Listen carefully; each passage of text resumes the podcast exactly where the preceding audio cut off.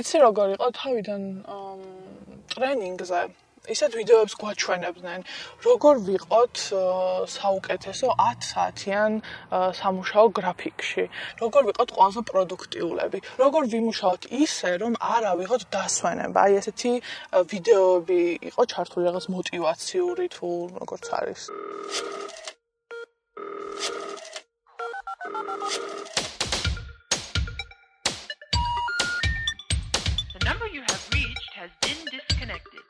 კოდულში როგორც მითხრეს, ტელეფონი თითქოს საუცხოოდ მუშაობს.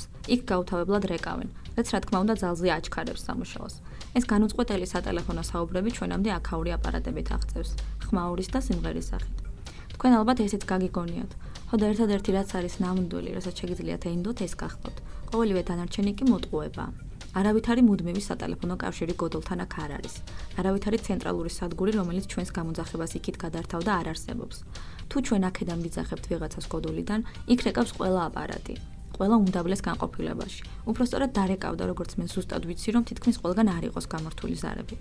მართალია ზოგჯერ რომელიმე მოხელე, რომელიც მუშაობით არის გადაღლილი და ცოტაოდენი გართობას სჭირდება, განსაკუთრებით ღამით ან გვიან საღამოს და ტელეფონს ჩართავს, მაშინ რა თქმა უნდა ჩვენ იქედან ვიღებთ პასუხს, მაგრამ რასაკვირველია მხოლოდ ხუმრობით.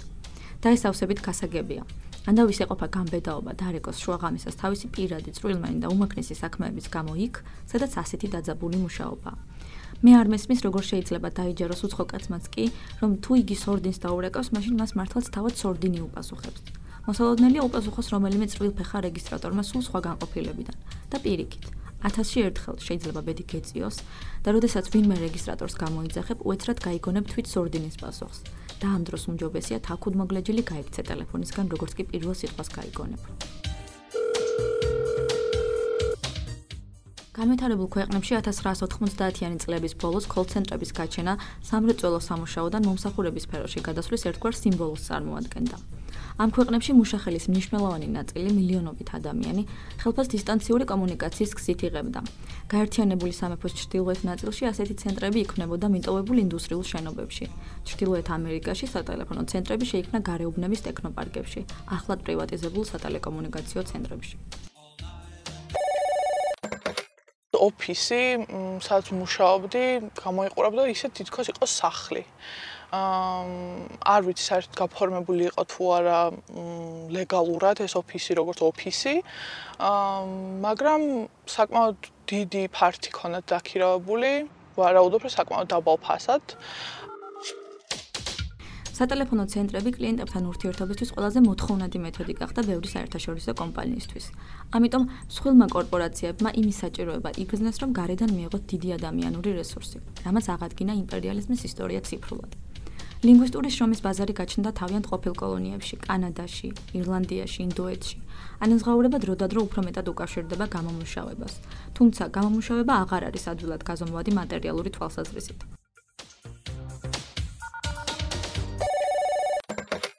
კურსი ლართან არის ძალიან მაღალი და მაგის გამო ძალიან მარტივია ჩვენთვის მაღალი ხელფასების შემოთავაზება. ერთი ძალიან მარტივად თანხდებით, რომ ვიღაც უცხოელს ესმის, რომ აი საქართველოსში ასე ეგრეთ წოდებულად გვიჭირს და მაგის გამო ძალიან ბევრი კოლ-ცენტრი გაიხსნა რომ მარტივია ხა სად მაგალითად ამერიკაში რო გახსნა კოლ-ცენტრი ან ევროპულ ქვეყანაში და სად საქართველოსში ჩვენი ხელფასის პროტო მინიმალურია როგორც ვიცი მაგაში 300 დოლარი შრომის ექსპლუატაცია საკმარისი აღარ არის. შრომის ხასიათი ახლა ისეთია, რომ შრომას მოეთხოვება ზედმეტი ინვესტიცია ჩადოს საკუთარ საქმეში. სხვაგვარად როგორც ფიშერი კითხულობს, ვინ მოусმენს სატელეფონო ცენტრის თანამშრომელს, რომელსაც დამწუხრებული ხმა აქვს და ამ კორპორატიული სკრიპტის თავადაც არ სჯერა. Thank you for calling. How may I help you today? დასაქმების ყველაზე პოპულარულ ვებგვერდებზე HRG-ზე და Jobs-ზე ყოველდღურად ათეულობით კომპანია აცხადებს ვაკანსიას უცხოენოვანი გაყიდვების აგენტის პოზიციაზე. ანაზღაურების გრაფაში მითითებულია, რომ დასაქმებულები 1500-დან 2000 ლარამდე თანხას მიიღებენ, რასაც დაემატება მაღალი ბონუსები. დასაქმებულები ხშირად შეცვლილი სახელებით, შეცვლილი ეროვნებით, პროფესიითა და ქვეყნით, საიდანაც არ სახორციელებენ, სოფლიოს სხვადასხვა ქვეყანაში უკავშირდებიან კლიენტებს და აკეთებენ შეთავაზებებს. როგორც წესი, ასეთი კომპანიები კლიენტებს მცირე თანხის დაბანდების სანაცვლოდ დიდი თანხის მოგებას პირდებიან.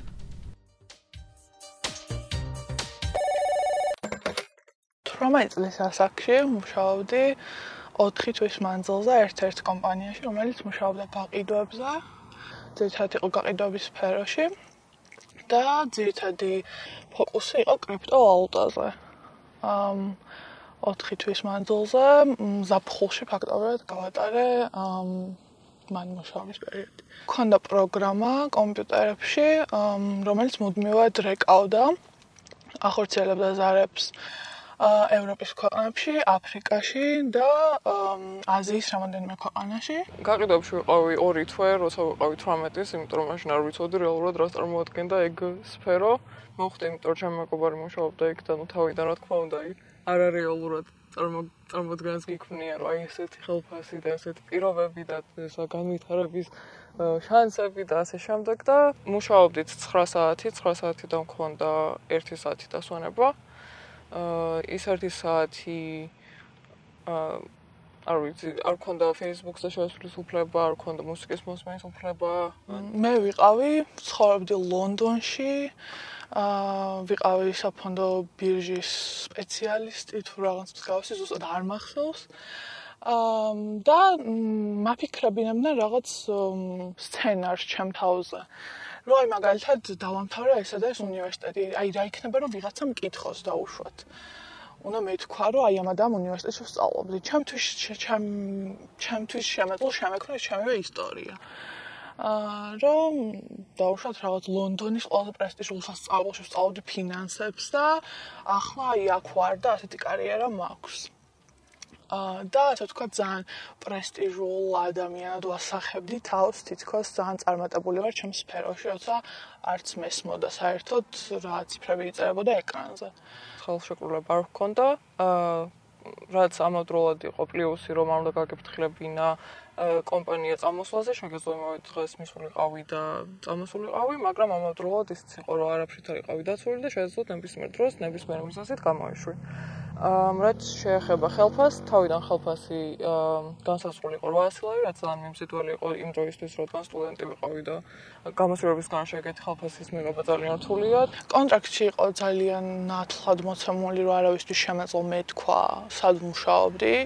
აა არც ოჯახის წევრებისთვის მათ შორის არ მქონდა საშუალება მიმეცა მისამართი სამსახურის აა და არ მქონდა საშუალება გამეცა, ასე ვთქვათ, ინფორმაცია თუ რას ვყიდით. ტრენინგის ასე ვთქვათ, გასამჯალო ითვლებოდა, ჩაოლებეთ ერთი თვეს ამინაზღაურებდნენ.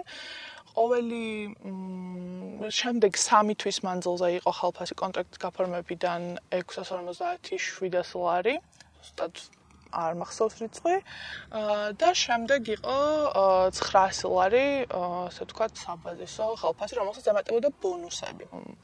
მაგ წელს მივიდნენ საზღვარგარეთ და მჭირდებოდა ძალიან ფული, იმიტომ რომ არ მინდოდა რომ ჩემ მშობლებისთვის გამომერთმია და ონლაინ როგორც დავგუგლე ერთ-ერთი ასე ვთქვათ თვისება ან პროფესიული თვისება რაც გამოჩნდა იყო ინგლისური სწავლა მაგ პერიოდში რადგან 18-ის ვიყავი მანამდე სამსხური ეგეთი არ მქონია. კომპანია მუშაობდა ეგრეთ წოდებული ლიდებზე რაც იყო ადამიანების ასე ვთქვათ ჩამონათვალი დატა რომელიც იყო იმ ადამიანებსგან წამოსული რომელიც რომელმაც ონლაინ რაღაც ფორმა შეავსეს და არ ეგონათ რომ არავინ დაურეკავდა, თუმცა ისინი მოხვდნენ ამ ეგრეთ წოდებულ დატაში, სადაც რომელიც გაუნაწილდა რამდენიმე კომპანიას, სადაც ისინი ზარებს იღებდნენ. ყოველთვის აპროტესტებდნენ, რომ რამდენიმე სხვა სხვა კომპანია ურეკავდათ, ან ეგონათ რომ მე ვიყავი უშუალოდ ბევრი სხვა სხვა კომპანიის წარმომადგენელი.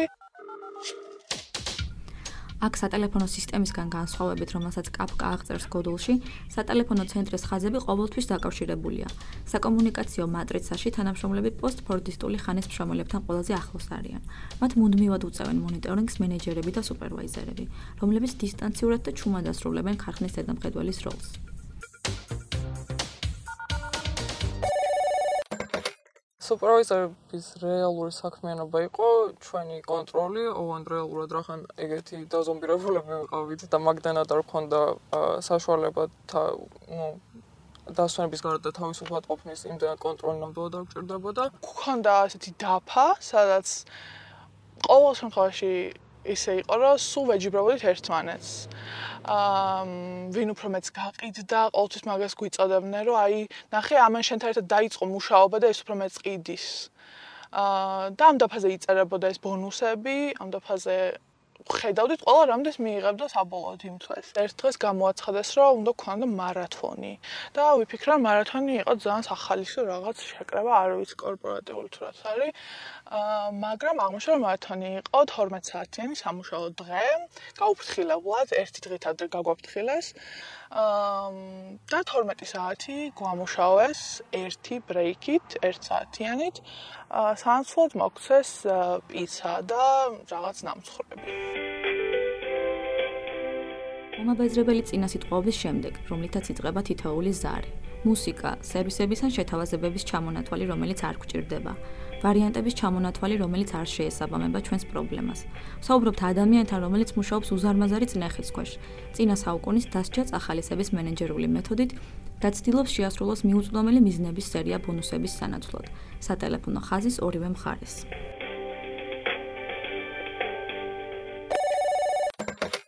ძალიან სტრესული იყო ასევე, იმიტომ რომ ზოგადად არ ვარ მიჩვეული ტელეფონზე ლაპარაკს და მით უმეტეს როცა სეილებში ვიყავი ამ ზეწოლას ადამიანზე რომ კი აუცილებლად უნდა გვენდოთ და ის რეალურად რო აწუხებ ადამიანს როცა რეკავებ ძალიან ამ სიამოვნებდა ქონდა ასე ვთქვათ მიზანი რამდენი ზარი უნდა გაეხორციელებინა თითო აგენტს დღის მანძილზე. თუ ამ მიზანს ვერ მიაღწევდი უნდა დარჩენილიყავი იმ 10 საათიდან 10 საათის მერე და სანამ არ მიწუდებოდი მიზანს, მანამდე არ ტოვებდი სამსახურს. აა ასე ძალიან ცოტა სამართებოდა, მე მემართებოდა პირველ რიგში, იმიტომ რომ ხშირად გავდიოდი საპირფარეშოში, რადგან არ მინდოდა მუშაობა. ეს მაშინვე გვახსენებს გვიანი მე-19 საუკუნის და მე-20 საუკუნის დასაწყისში ფორმულირებულ მენეჯერულ თეორიებს, ტეილორიზმსა და ფორდიზმს, რომელიც ნაცვლად ადამიანების სასიკეთოდ მეცნიერებისა და ტექნოლოგიების განვითარებისა, შრომის ორგანიზაციის ისეთ სისტემას ქმნიდა, სადაც ტექნიკისგან მაქსიმალური მუგების მიღება მხოლოდ მუშათა კლასის ექსპლუატაციის გაძლიერების საშუალებით მიიღწეოდა. სადაც თითოეული მშრომელის ნებისმიერი მოძრაობა და ამჯერად სიტყვაც დროში და სქემებში ფორმულირდებოდა. ეს პროგრამა თვითონ არ ჩერდებოდა, ყოველთვის აქტიური იყო. როგორც კი დაიწყებდი მუშაობას, ჩართავდი პროგრამას, სანამ არ მორჩებოდი, მანამდე იყო ჩართული და მუდმივად სარების განხორციელების რეჟიმში იყო. ერთ-ერთი შანსი, რომ არ გეპასუხა, იყო რომ ან გასულიყავი საპირფარეში, ან აგეღო აგეწებული ბრეიკი. რაც იყო 1 საათიანი, სამუშაო დღე კი იყო 10 საათიანი. მუსიკა იყო ყველაზე ტრავმატული გამოცდილება, იმიტომ რომ როგორც კი შევედი გასაუბრებაზე, პირველი მუსიკა მოხვდა ყურში. არ ჩერდებოდა და ძალიან ხმამაღალი იყო. აა მთელი 10 საათის მანძილზე მუსიკა იყო ჩართული. მანამდე სამერეც ანუ რომ მიდიოდნენ სამსახურში და რომ ემზადებოდნენ სამუშაოდ, მაშინაც ჩართული იყო. ბრეიქის დროსაც ჩართული იყო მუსიკა.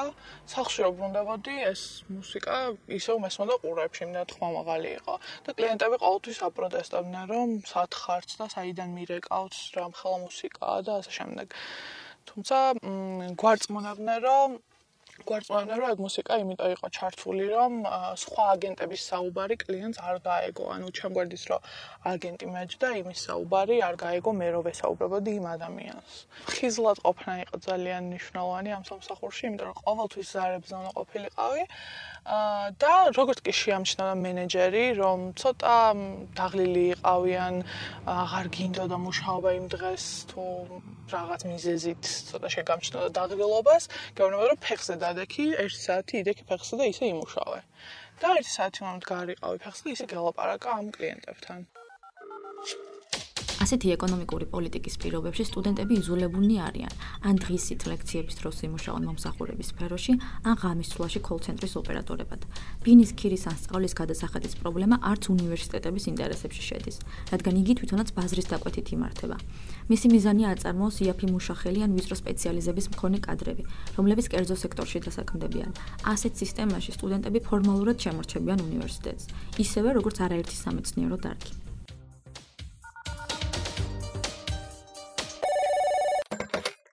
რეალურად სტუდენტები არჩევენ ჩემი აზრით ამ სფეროს, რომ როგორც თქვი, ძალიან რთულია ეგეთი ხელფასის პოვნა გამოცდილების გარეშე და ზუსტად მაგით იზიდავენ სტუდენტებს, რომ მინიატურულ მინიმალურ რაღაცას თხოვენ, რომ იცოდეთ იცოდნენ უცხოენ ლაპარაკის დონეზე და მაგის გამო ასევე თავაზობენ განვითარების შანსს, რო გახდნენ მენეჯერები, მომოტონ ხელფასი, იმდად მარტივად შესაჩვევი სამსახურია, რომ შეუძლიათ და რისკავენ, რომ მან დაყონ რამდენიმე თვე, გამოიმუშაონ თანხა და შემდეგ გადაიხადონ ის სწავლის ფული ან ის ბინის ქირა და ასე შემდეგ. ბევრი იყო ისეთი, ვინც რეგიონიდან ჩამოვიდა და აქ სწავლობდა. მე პირადად მაგ პერიოდში წავიღე აკადემიური და ახლა კოლცენში მუშაობ და ახლაც აკადემიური მაქვს აღებული, იმიტომ რომ ნუ აქ კიდევ უფრო დატვირთული გრაფიკი მაქვს და იქ ნუ ეგრეთ წოდებული 9 to 5 იყო, 5 დღე 9 საათი მუშაობდი. სხვაებს ან აკადემიური კონდათ, ან საერთოდ არ აქვს ყურადღებას უნივერსიტეტს და უბრალოდ იხდიდნენ თანხას, რომ მაგალითად ჯარში არ გაიწვიათ ან რამე მსგავსი, ან ნუ აი ძლივს გადალახული ბარიერით უმკლავდებოდნენ უნივერსიტეტს. ჩემგაშომა ძალიან ბევრი არის ასეთ კომპანიებში დასაქმებული, განსაკუთრებით ჩემი კურსელები, ანუ ადამიანები, ვისაც ვიცნობ უნივერსიტეტიდან. არის სამსახურები, რომლებიც მუშაობენ ღამის ცვლებზე კონკრეტულად და სტუდენტებს განსაკუთრებით აწყობთ, ამიტომ ჩემი ასაკის ადამიანებში, ასე 18-21 წლის ასაკის ადამიანებში ძალიან გავრცელებულია ეს სამსახურები. და როგორც ჩემი მეგობარი იყო და ნემსი რომ აგდო თბილისში ასეთ კომპანიას დაეცემა აუცილებლად.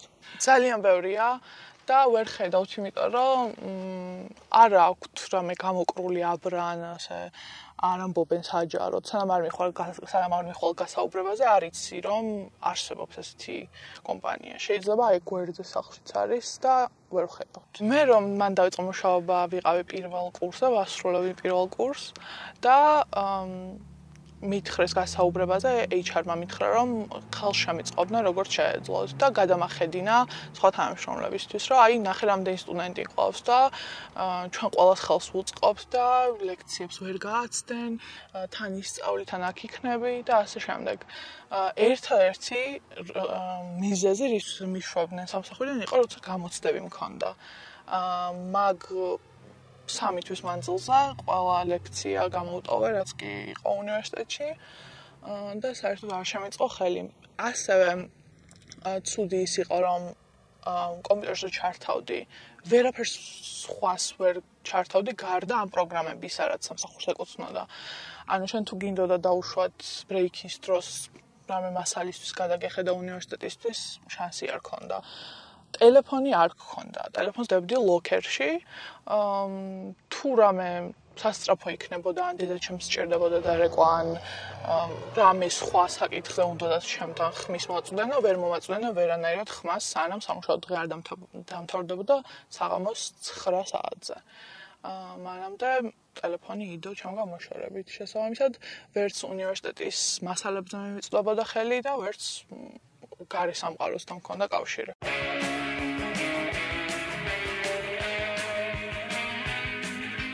ამ სისტემის გამოცდილებით, რომელიც არ რეაგირებს უპირობნო აბსტრაქტული და ფრაგმენტულია, სიტყვები მხოლოდ სიმბოლური აღნიშნულების ფუნქციას ასრულებს. ძალდატანებითი თავაზიანობით და მხიარულებით. 9-10 საათიანი სამუშაო გრაფიკის შემდეგ კი ადამიანურ ურთიერთობებში და რეალურ კომუნიკაციაში ყველა სიტყვას მნიშვნელობების დაბრუნება თავიდან სჭირდება. პირადად ჩემთან ერთად ვინც მივიდა ტრენინგზე ერთი გოგო, მაგას რაღაც მომენტში დაუახლოვდი, რადგან ერთი გზა ქონდა სახში და ერთად მოვდიოდით ხოლმე და ზუსტად ერთი თვე ერთად მუშაობის მერე რაღაც მომენტში უკანა გზაზე გადმომჩურჩულასავით, რომ გონია რომ რეალურად არ ვეხმარებით ამ ხალხსო და მაგას ძალიან განვიცდიო, რაც ამაც იმართლებით თქო გამანადგურა, იმიტომ რომ მივხვდი, რომ მართლა არა მარტო უცხოელ ხალხს და არა მარტო კლიენტურას ათაღლითებდნენ, არამედ რეალურად ათაღლითებენ ადამიანებს, რომლებთან რომლებიც მათთან მუშაობენ. რომლებსაც ჯერათ, რომ რეალურად კარგ საქმეს აკეთებენ, ალბათ ამაყობენ კიდევ ამითაც, მაგით мотиваციას პოულობენ, რომ რეალურად მაგალითად მიაწვნენ კლიენტებს. Outside.